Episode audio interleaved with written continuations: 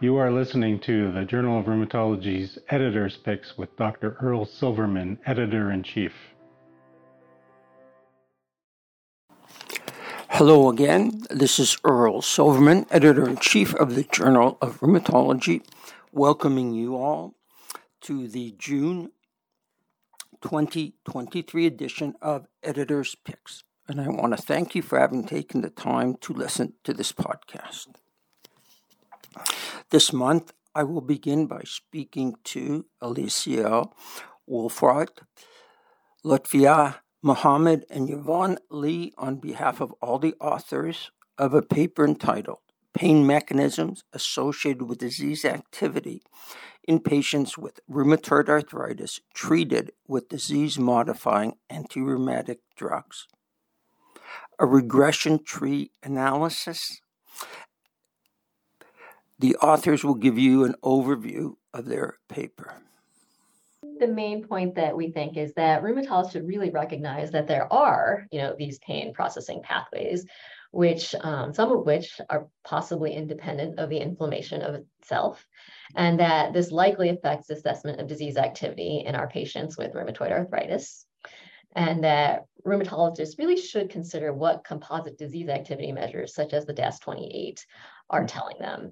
Are they high because of these abnormalities in pain processing, which may or may not be related to actual inflammation, or are they high? Or are they really high because of active joint inflammation, and what implications they may have in terms of how you think about how to treat the patient, whether you want to escalate DMARD therapy or whether it may be appropriate to more carefully kind of characterize the pain and decide whether there are other options to treating that pain instead of advancing the immunosuppression.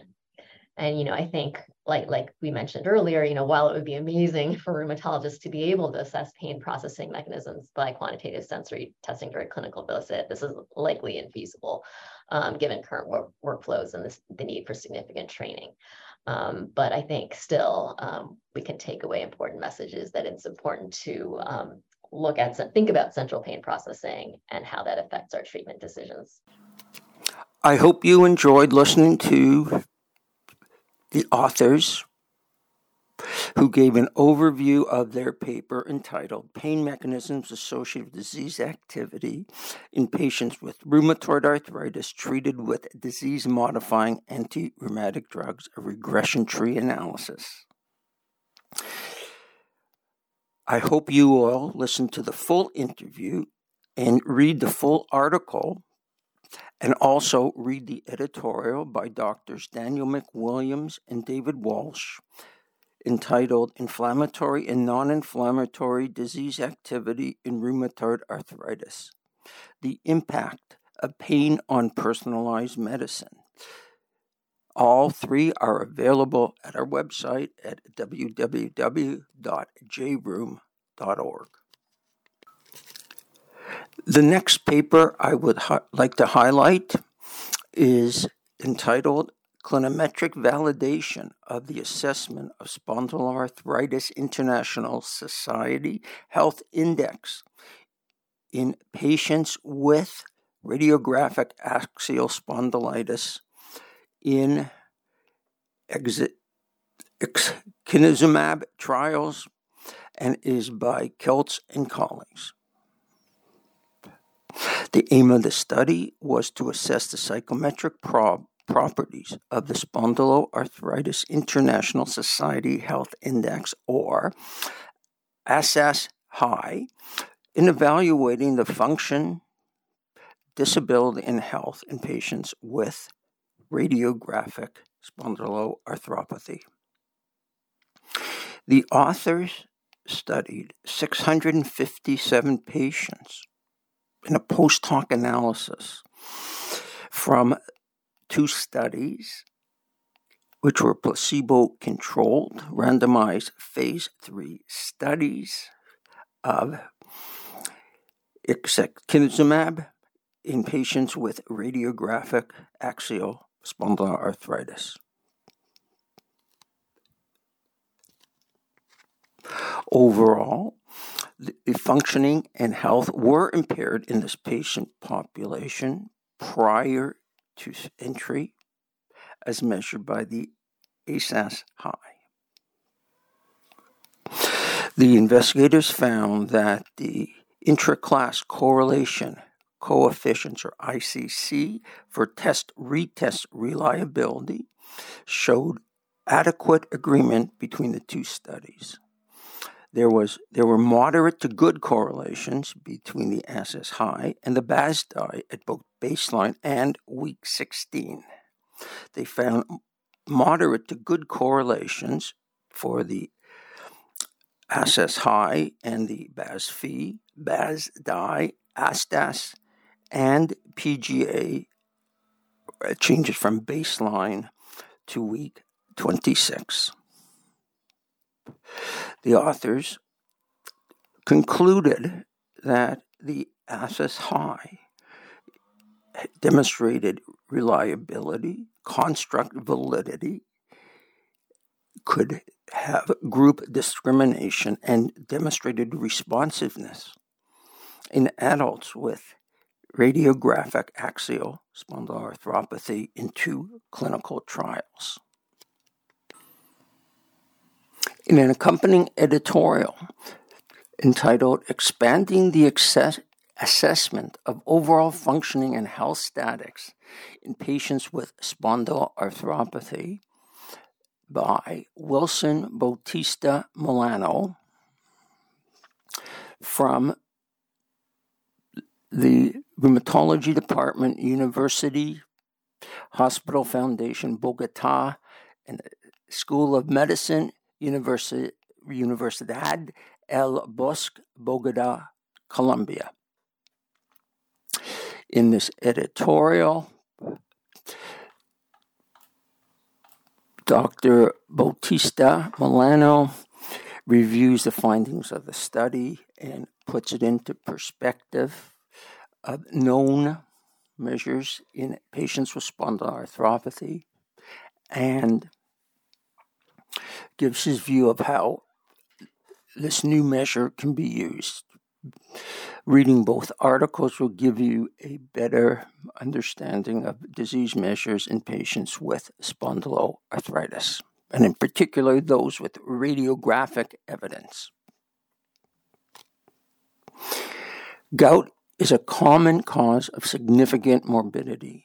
In a study entitled "Clustering Patients with Gout Based on Comorbidities and Biomarkers," a cross-sectional study, Al-Durabi and colleagues used hierarchical cluster analysis to identify clusters of different phenotypes and pathophysiologic subtypes of patients with gout and their associated comorbidities. They identified 3 different clusters in 88 patients with gout. Cluster 1 had 24 members, which were identified by dyslipoproteinemia, hypertension, early onset gout, but without tophi.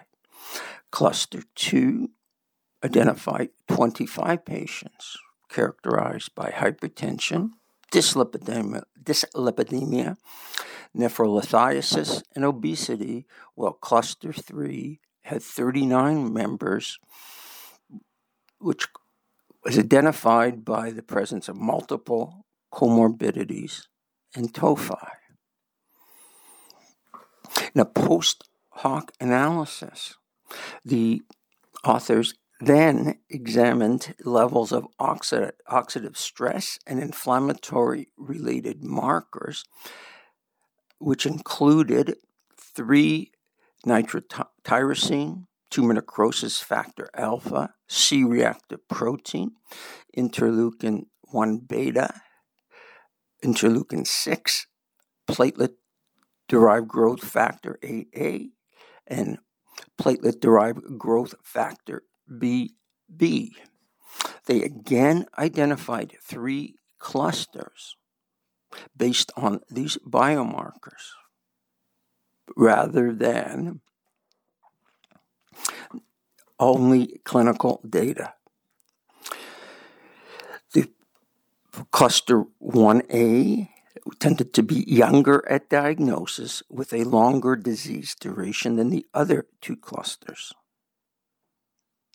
while cluster 3 was primarily of African American descent and younger than the other two clusters at time of the study. There were no specific clinical characteristics of cluster 2A that distinguished them. However, when they examined the markers of oxidative stress and inflammation, they found significant differences among the three clusters. Please read this article, and in particular the discussion where the authors review the clinical implications of their study. Neo-osteoarthritis is becoming increasingly common in our aging population. The aim of a study titled Responders to Medial Opening Wedge High Tibial Osteotomy for Knee Osteoarthritis by Primo and College was to determine how effective medial open wedge high tibial osteotomy was in improving symptoms in patients with varus alignment and knee osteoarthritis. This was a prospective study of 523 patients with varus deformity and radiographic features of knee osteoarthritis located in the medial compartment.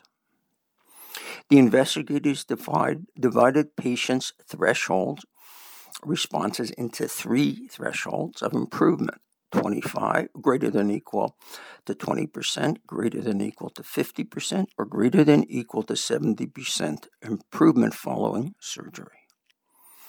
After a mean of 20.3 months post-intervention, 76% of the patients met the responder criteria, while 32% improved by greater than or equal to 50% in both pain and function, and 20% had a greater or equal to 70% improvement. The investigators found that older age, higher body mass index, and larger post-operative mechanical axis angles or slight valgus were associated with increased odds of achieving responder criteria, although overall the odds ratios were quite small. When they stratified their patients by sex, an equal proportion of male at 78% and female patients at 76% met the responder criteria. After reading the results in the discussion sections in more detail, you have a better understanding of which patients may benefit from this procedure.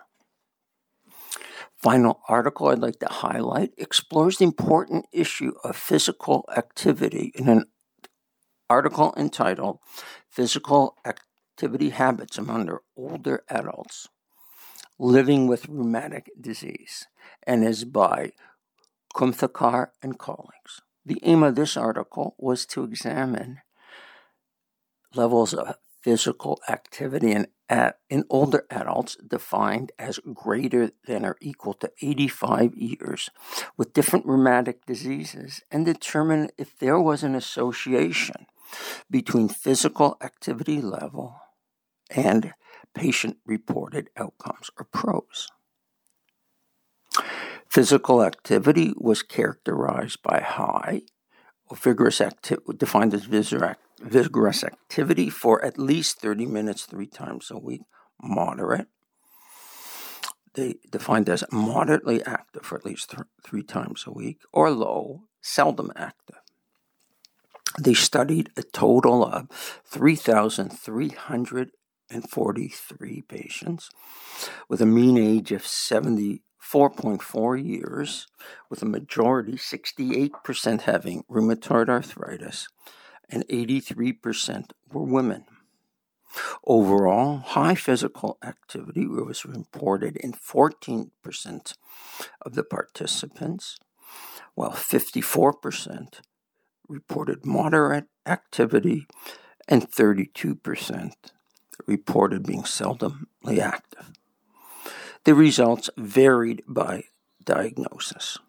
Overall, patients reported a median of 7 days of moderate to high physical activity of greater than or equal to 30 minutes per month.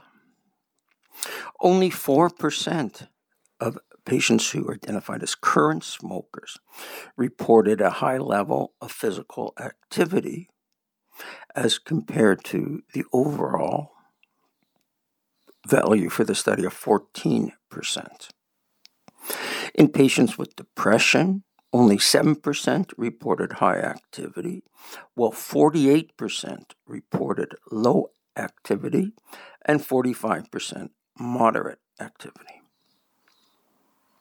Patients with low physical activity tended to have worse pain scores, worse HAC DI scores, higher depression rates, and worse PROMIS 28 scores related to pain, sleep, and fatigue than patients with higher activity levels.